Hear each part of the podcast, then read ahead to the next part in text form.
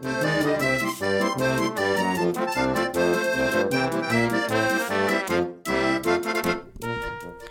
folks, welcome back to Strange in America, my weekly podcast about being an exchange student here in Texas. In today's episode, I'm going to talk about the differences between high school in Germany and high school in America. I think I already talked about some points or at least mentioned them at some point, but I definitely want to go into more detail because there are actually quite a lot of differences. First of all, I'd like to take a look at the school systems themselves because you can't even compare them to each other.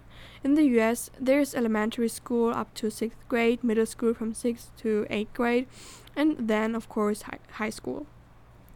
In Germany, elementary school is only until 4th grade, and then, which is in my opinion the biggest difference, you get an evaluation of your teacher based on your grades about which level of school you're going to attend afterwards.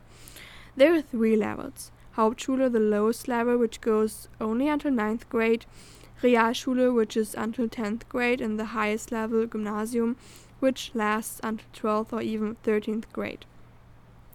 If you pass the gymnasium and the final exams at the end successfully with good grades, you'll be able to study at a university. So, as you see in Germany, we have something like a separation of students based on how well they're doing in school or yeah, or not.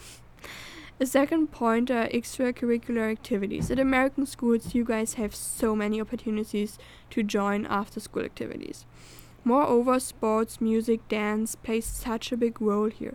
You have so many sports here like basketball, football, softball, baseball, tennis, cross, and track, and so much more.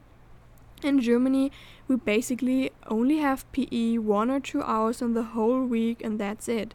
If you have interest in playing a sport, you simply just have to do it in your leisure time, which is often quite hard to realize because in your leisure time, you have homework and you need to study for upcoming exams. That's a perfect transition to the next difference, which is the level of education.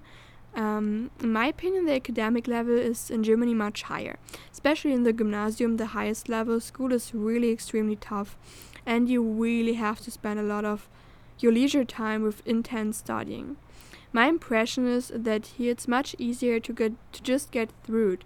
Here I never really had to study for any tests or quizzes, and I still always got